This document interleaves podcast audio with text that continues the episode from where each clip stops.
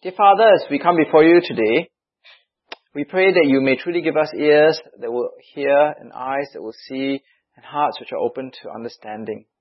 We pray that as we listen to this familiar passage, uh, that will strike us afresh, to help us examine our lives, to make sure that we are walking rightly before you. And we pray for all these things in the name of Jesus Christ. Amen. Now, uh, one of the uh, abiding memories I have of my uh, mother is uh, her saying these words to me. Did you just hear what I said? Why are you so blurred? Can you please concentrate on what I'm saying? Are you really listening to me? Did you just hear what I said? Now, seeing that you're much younger, right, I'm sure that those memories are a lot fresher for you, right? Because you know the older people, they didn't understand what I was saying, but you know, but for you, you can understand what I'm saying. Now, I guess my mom was right because uh, really I'm not a very good listener. And uh, I was very good at dreaming, but not very good at listening. And uh, as I got older, I, re- I realized that there's a cost to not being a good listener. So I remember, you know, uh, sitting in some exam hall somewhere and not listening properly, and then realizing at the end of the exam that actually there are some questions on the other side of the page, right? Okay, so that wasn't a very happy experience. And uh, when I was working as an auditor, I remember uh, going to a building and I forgot which floor we were supposed to go on to audit, and I had to call back the office again, which was quite embarrassing as well. And I remember not listening very well to my boss and preparing the wrong report for him. Okay, that was also quite painful. So it pays to be a good listener. But all the more, as we look at today's passage, in listening to Jesus and listening to the Word of God. Because today, we're going to hear from Jesus on what it means to be a good listener. How we are to listen to Him and why we are to listen to Him. Now, the background is very important because as we saw at the beginning of chapter 8, Jesus was going around, in verse 1, from one town and village to another proclaiming the good news of the kingdom of God. So the priority of Jesus was not healing, it was not exorcising demons, neither was it doing miracles, but it was preaching the good news of the kingdom of God. And this is what he had stated would be his priority right from the beginning. Because if you turn back with me to chapter 4, verse 42, Jesus was healing, doing lots of miracles, and people wanted him to keep healing and doing lots of miracles. But in verse 42 of chapter 4, it said, the people were looking for him, and when they came to where he was, they tried to keep him from leaving them, and he said, I must proclaim the good news of the kingdom of God to the other towns also because that is why I was sent.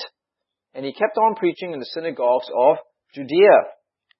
Now, Jesus was preaching the good news of the kingdom of God. But the question was, were the people receiving the good news of the kingdom of God? Were they paying attention? Were they actually understanding? Now, I read this book a long time ago called The Good Listener. Okay, it's up here. The Good Listener. And uh, very helpfully at the at back of the book, he puts down the ten laws of communication.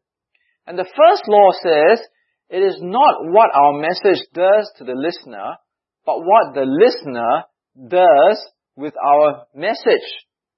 So communication is not just me putting the message out there, but it's what the listener does with the message. It, it, communication is a two-way process. It's not just me putting the message out there, it is the person receiving the message taking it in and understanding what I mean. And this whole section today in chapter 8 is all about people receiving the message, hearing the message.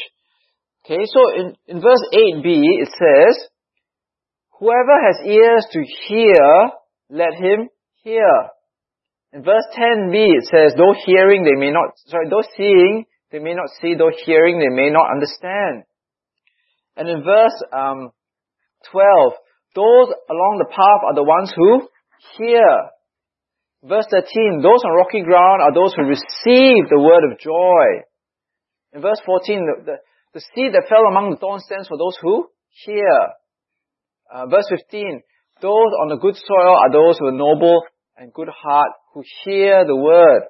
In verse 18, therefore consider carefully how you listen.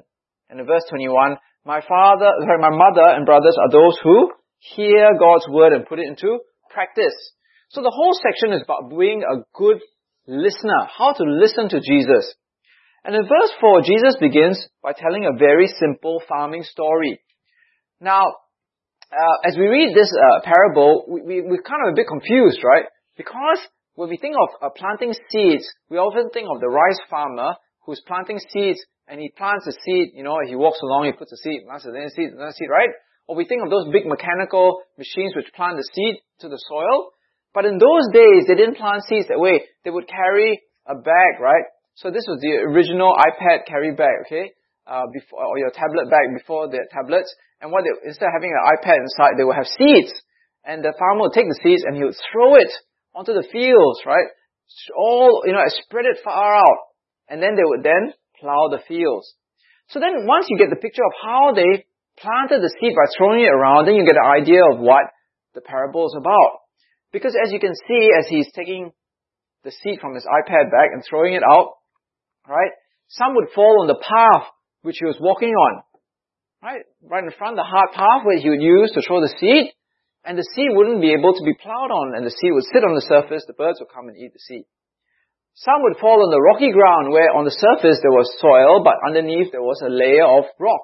So the soil was really shallow and wouldn't hold water and the plant would die. Some other fell on rocky ground, sorry, on, on thorns, you know, the lalang of the Middle East, where the seeds would fall there and uh, they, they would germinate, they would grow, but they couldn't grow very well because they'd be overtaken by these tall weeds. And finally, some seed would fall on the good soil.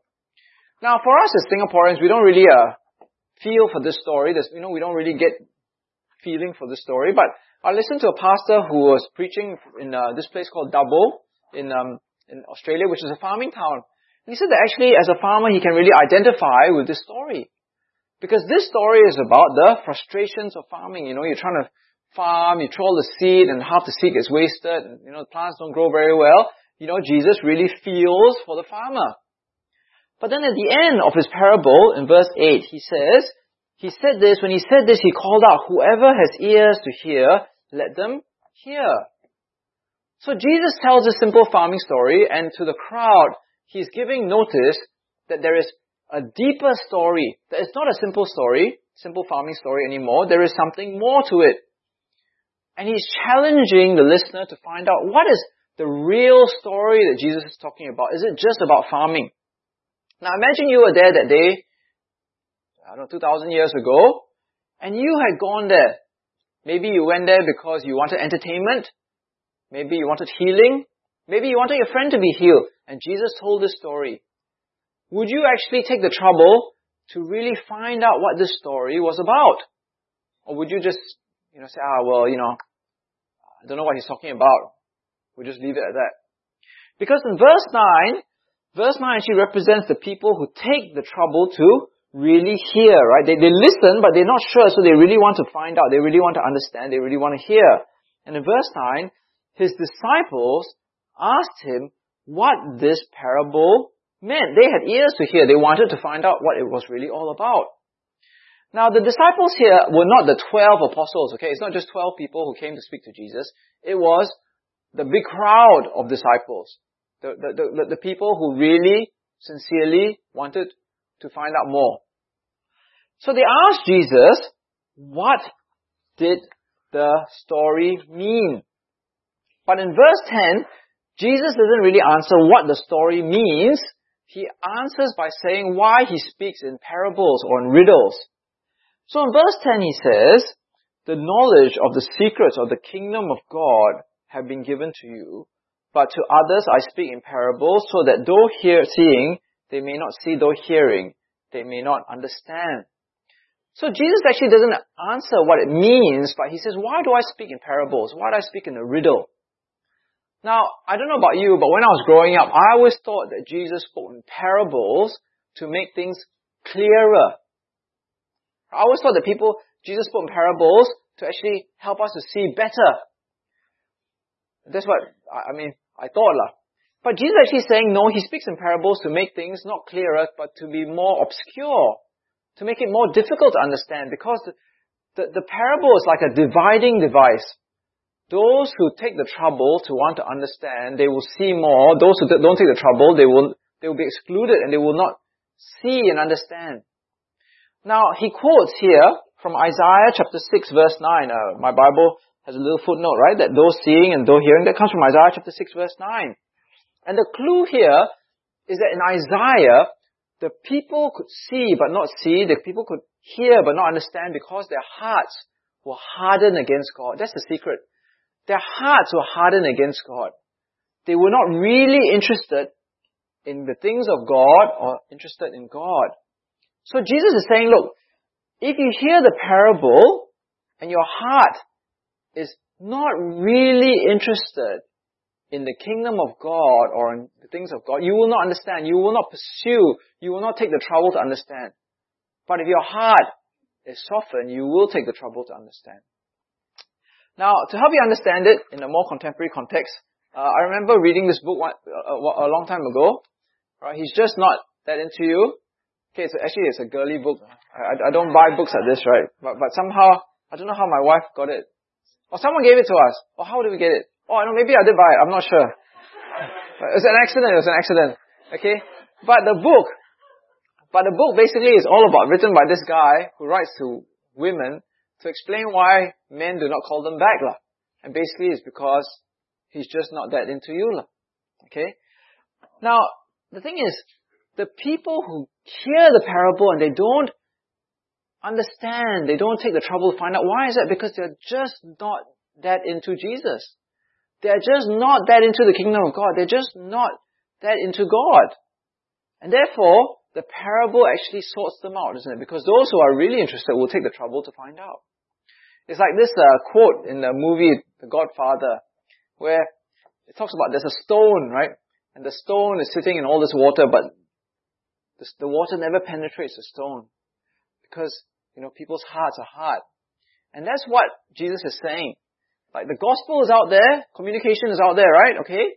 But there's no reception because people's hearts are hard.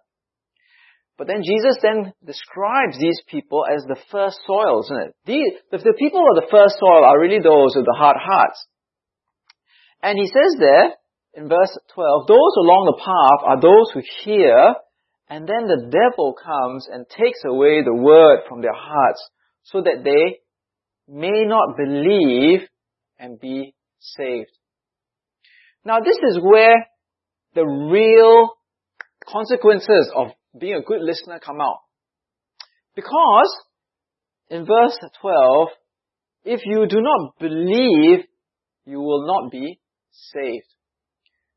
So if you're not in the kingdom of God, that means you are not saved, uh, and then there is no consolation prize. There is no middle ground. There is no no man's land. You're either in the kingdom of God and saved, or you are in hell and condemned. This is a very um, controversial thing, isn't it? Because in the world we live in, if you don't have Jesus, people think, well, okay, you don't have Jesus, you don't have the kingdom of God, maybe there's some consolation prize. So I remember talking to someone just last week in a casual conversation, and he's telling me this story about how he knows this woman with a child, and they're both Christians, and the husband is not a Christian. And the woman said to the child, oh, because daddy doesn't believe in Jesus, he, he, he will be going to hell. And this other man said, oh, you know, I reject that totally. Because in the world that we live in, we don't like people saying that if they don't have Jesus, they'll go to hell. But if you look at verse 12, that's exactly what Jesus is saying. If you are not receiving the word of God, if you are not in the kingdom of God, then you are not saved and you are condemned and you go to hell. There are only two, two ways to live, right? Two eternal destinations. Kingdom of God or condemnation. And because these people are not good listeners, they do not listen to the word, then they are not saved, they do not believe. But Jesus then goes on and explains that, that, that this parable is also a warning to his disciples, those who hear and also understand. Because he says those on rocky ground are the ones who receive the word with joy when they hear it, but they have no root. They believe for a while, but in the time of testing they fall away. Now here Jesus was actually looking at the crowd. He knows the future. He knows people's hearts. And he was saying that there are some of you here in the crowd that in future when the heat comes on you, the heat of persecution and suffering, you will let go of the word. You will wilt and die in the heat of the day like the plant. Now, as some pastors have said in some of the sermons I've heard, every Christian at some point in time will have to really decide where you stand and stand up for what you believe. You have to put your colors to the mass and put it up there for everybody to see that I believe in certain things and I will live in a certain way and you will get heat for it. And uh, the question is whether you want to, to, do, to do that now. Whether you are willing to take heat for following Jesus and the teachings of Jesus. Now, the, one of the first pastors that uh, I ever listened to told the story of how he evangelized this big rugby prop forward. Now, rugby players are generally quite big, and the prop forward is, the, is one of the biggest forwards, right? So when he stands there on the rugby pitch and he looks across the field, he's not scared of anybody. You know what I mean? That, that's, that's the sort of people who play, play uh, rugby, lah. the prop forwards especially. But this man became a Christian, but then he told my pastor that he could no longer be a Christian. Why? Because he was worried about what his other friends would say. So here was a man who was not afraid on the rugby field, but yet he was afraid of what other people would say because he had become a Christian. See, he was a second soil. He couldn't take the heat. The heat of what other people would say behind his back. Maybe the jokes that they would make, the insult, the scorn, the sniggering. And so, he had given up the word. That's what the second soil is all about. Jesus then goes on and talks about the third soil. The seed that fell among thorns stands for those who hear, but as they go on their way, they are choked by life's worries, riches, and pleasures, and they do not mature. Now the word here choked is like strangle, right? Strangle the life out of the seed. Now, again, if the second soil is because of the heat, this one is where they've got too many things that they run after and it becomes a, a distraction where they no longer have the word which is in their heart. Now, many people today have the same problem, isn't it? Uh, we choose to do worthwhile things, but these things take us away from the Word. So there are people who are no longer Christian that uh, I know of. Why? Because one, they wanted to spend more time with their children. Spending time with children is not a bad thing. But then when it chokes the Word and stops you from coming to church and having fellowship, then it is bad. Uh, because they want, they don't, they're no longer Christian because they wanted to finish their studies first. They wanted to get married. They had hobbies. They wanted to have fun on Sunday morning or whatever. Uh, you know, they wanted to enjoy themselves or work on their career. And all these things choked the life out of their, the seed that was planted in them. And they fell away. Now some people ask the question, and I'm sure you've asked the question because I asked it too. Can people in the third soil still be saved? Because after all, no, the third soil is so close to the fourth soil. And you know, can't you just sort of be choked a bit, but you know, the plant's still alive, right? You know, just a bit brown, right? Okay? Now, the question that uh, you have to ask yourself when you ask that question, can the third soil still be saved, is, why do you ask that question? You're only asking that question because you still want to have your riches and your pleasures and the, you know, your worries, isn't it? Now, I'm sure, I'm very, very sure that for the people in the crowd that day, they would not have asked that question. Because the thorns and weeds that Jesus is talking about are not those small little weeds, okay? They are like these big weeds which grow up like six feet tall. Now, um, when I was uh, studying in Australia, I was uh, fortunate at one stage to have a garden. But um, unfortunately in that garden, uh, somebody had decided to plant some bamboo. Now I think bamboo is a weed, even though I can't find it on Google, but I think it's a weed. Right? Um, because the thing with bamboo is that it's almost impossible to kill. It is an almost unkillable plant, right?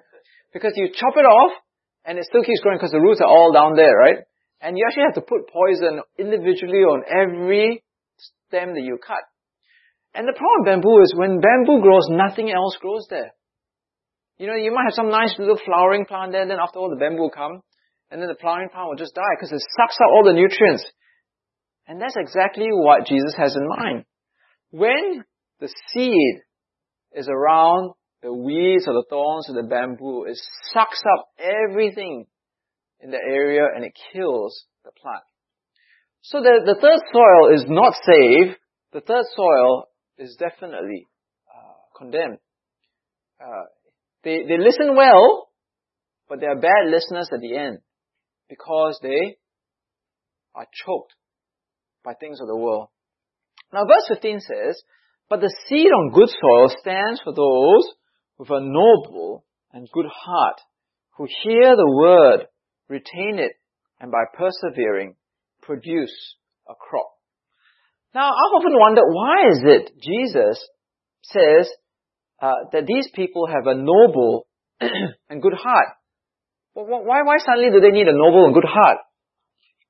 Why don't they just need to hear the word and retain it? The reason why they need a, a noble and good heart is because they are completely opposite to the people in the, those quoted in, in the book of Isaiah. The first soil. You see, their heart is good, their heart is noble, and therefore they are able to respond favorably and positively to the words of Jesus, to the Word of God. That's, that's what represents a good heart. Not a hard heart, a rebellious heart, but a, a noble and good heart. Ready and able to accept God's Word. But more than that, they hear the Word and they retain the Word. They hold on to the Word.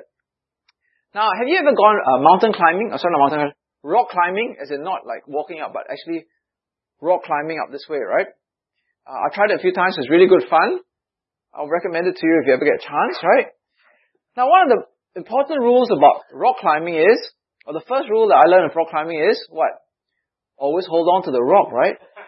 Because, you know, if you don't hold on to the rock, you know, like, okay, my ear's a bit itchy. Oh, okay. You know, then you fall off, isn't it? Now, that's the, that's the same thing about being a Christian. That's what the fourth soil is, is, is uh, distinguished by. They hold on to the word like a, you know, like the rock face, they hold on to Jesus' words. They don't let go, not like the third and the second soul which let go of the word. They retain it and they persevere and they therefore produce a crop. So as, as you listen to these four soils, which soil are you? How are you listening to Jesus? How are you listening to God's word? Are you a good listener or are you a bad listener? Are you like the first soil, you know, where the word comes, but then, you know, you, you get easily distracted and then it just gets taken away? Or maybe you're, are you like the second soil, where you hear God's word, you understand it, it's taking root, but the pressure of the world, you know, people call you a loser, you don't like it, so you give it up. You don't want to hold on to what the word of God says. Or maybe you're like the fourth word, sorry, the third word, where you're chasing after all these things. And, uh, and, and the word is not fruitful in your life. You never get a chance to actually grow. Or are you like the fourth word? Are you a good listener because you hold on to that word and you keep persevering in it? Now this first section is about how, how we listen to Jesus. But the next section actually tells us why it's so important to listen to Jesus. So in verse 16 it says, No one lights a lamp and hides it in a clay jar or puts it under a bed. Instead, they put it on a stand so that those who come in can see the light. For there is nothing hidden that will not be disclosed and nothing concealed that will not be known or brought out into the open. Therefore, consider carefully how you listen. Whoever has will be given more. Whoever does not have, even what they think they have will be taken from them. Now, um, the lamp that they're talking about is, is not the lights, electric lights we have here, right? This is the sort of lamp that they have in mind, okay? I got this. This is the original, okay? I didn't buy it. Family heirloom or whatever, right? Okay? So, I'm sure it still works. You just put kitchen all down here somewhere, right? Anyway, so you, when you light this lamp, what do you do? You put it on a high place so that, uh, the, the whole room gets light and illuminated, right? You don't sort of hide it underneath. You don't put a towel over it because that defeats the purpose of the lamp. Now, Jesus is actually saying that He is the lamp, right? The context is very important, right? Some people mistakenly think that we are the lamp, we are the light. No, the context is still Jesus preaching the good news of the kingdom of God. And He's saying, He is the lamp, He is the light. And therefore, He is like on the stand so that all the message goes out into the world. Now, Jesus had already said this earlier on in, uh, sorry, not Jesus, but the book of Luke had already told us that this would be Jesus' mission. So in chapter 1 verse 78, which is up here, Zechariah, the father of John the Baptist, said, Because of the tender mercy of our God, by which the rising sun will come to us from heaven, to shine on those living in darkness and in the shadow of death, to guide our feet into the path of peace. So Jesus is the one who, who shines a light on those living in darkness in the shadow of death to, to guide us to have peace with God. And then Simeon, Simeon was the guy in the temple, remember? And when he held the baby Jesus, he said, My eyes have seen your salvation, which you prepared in the sight of all people, a light for revelation to the Gentiles and for glory to your people Israel. So Jesus is like a light of revelation. He's like salvation coming to the world. So therefore, Jesus says, you need to listen to me because I'm light, I'm truth.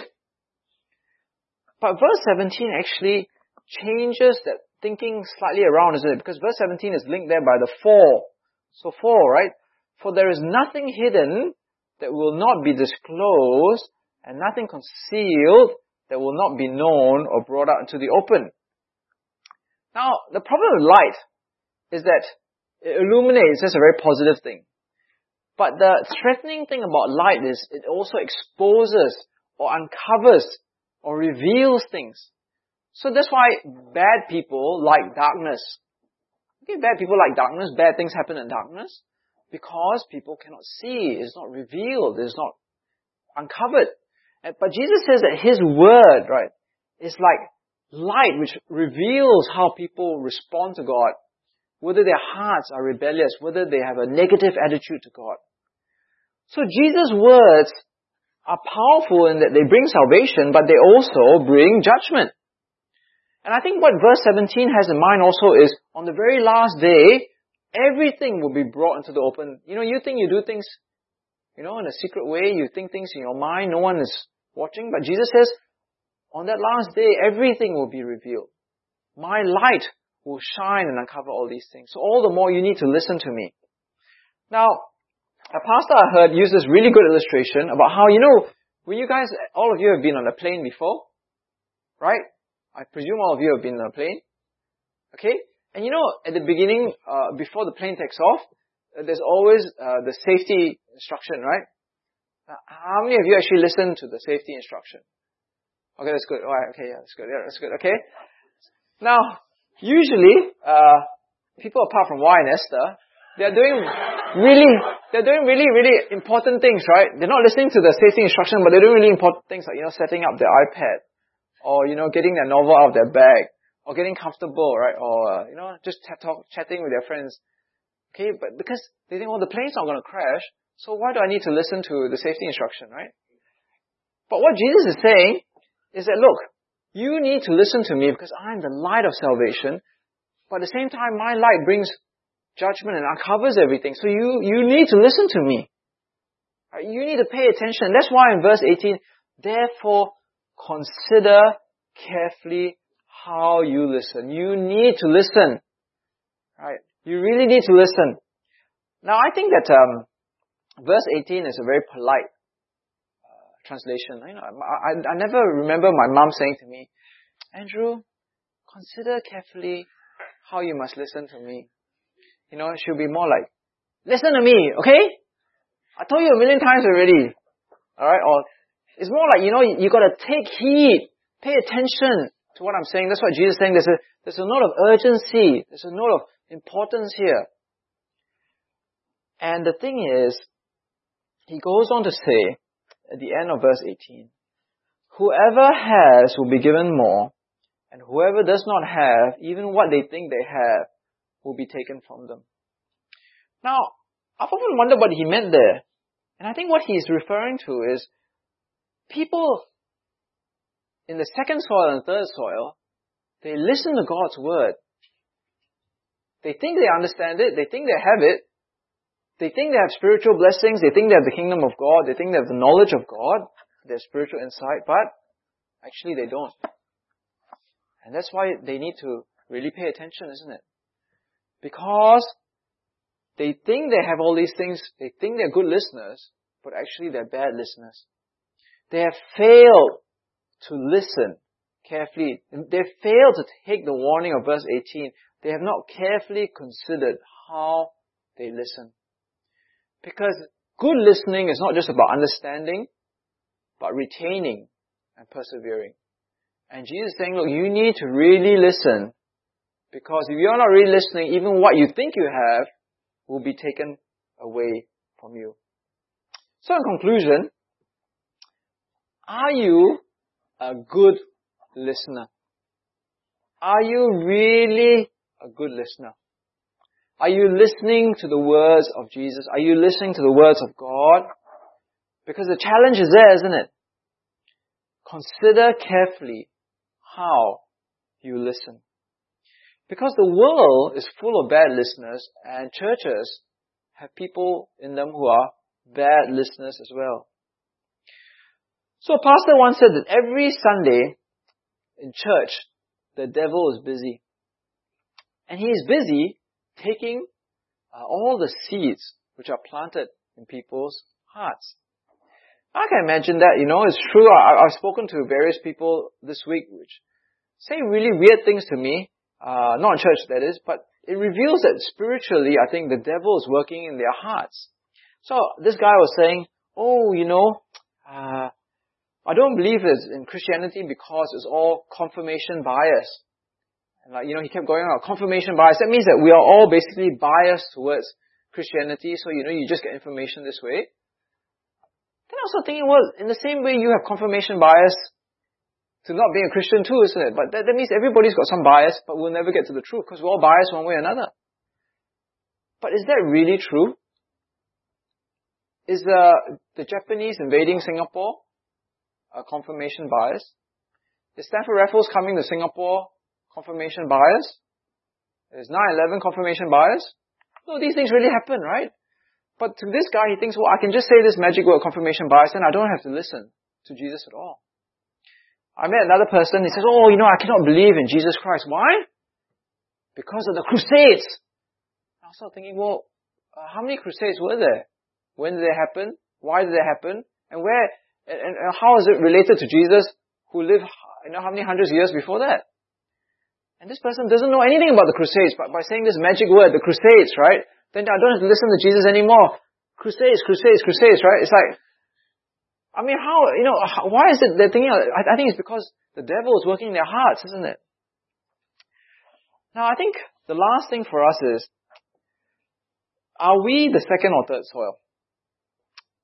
Now, in the last half an hour, oh, this guy actually, uh, he was quite funny. He said that, uh, gladly this, this doesn't happen in our church anyway, I think. He said, you know, he sits in church and sometimes he sees the, the church people and they are, they're so busy that they're, they're sending messages in their Blackberries uh, during the, the sermon, right? Uh, obviously you all be using your Facebook or something, but gladly or not, okay? And I was thinking, yeah, it's true, isn't it? Imagine if uh, during the, the sermon today, uh, somehow all the things you were thinking of were stored into some portable hard drive, right? And we could load it up onto the computer and shown up here on the PowerPoint, right? What would we see in that 35 minutes during the sermon? Would you sort of be dreaming of all these things, of worrying about all these different things? Or would you really be thinking about God's Word and how it applies to you? So this pastor said that maybe at the end of this service, what you need to do is you need to do some, some weeding, right? Maybe there's some six foot bamboo tree growing in your life somewhere and you need to dig it out and poison it and get rid of it. So is that you? Is that some big bamboo tree in your life that you need to get rid of because it's choking your Christian life? Because it's choking the seed that is in you and stopping it from actually growing and actually killing your Christian life. Well, that's so, then, then you, you need to do isn't it. At the end of the service, you need to do some weeding in your life. Because all of us, we need to be good listeners. We need to hear God's word. We need to believe God's word. But all the more we need to hold on and retain God's word and we need to persevere in it. And unless we are doing that, we are fooling ourselves. Because Jesus is very clear, isn't it? Whoever has will be given more, but whoever does not have even what they think they have will be taken from them. Let's go to God in prayer. Dear Father, as we come before you today, we pray for ourselves that we may be all good listeners of your word, that we will understand, we will retain, and we will persevere even in the midst of opposition and hardship, even in the midst of temptations and attractions in this world. We pray that you may give us the wisdom and the Holy Spirit in our hearts to examine our lives uh, transparently. And if there's anything that is stopping the Word growing in our lives, then we pray that you may help us to really root it out and to apply it strongly in every area of our life, to, to take your Word and to shine its microscope on us. And we truly pray for all these things in the name of Jesus Christ. Amen.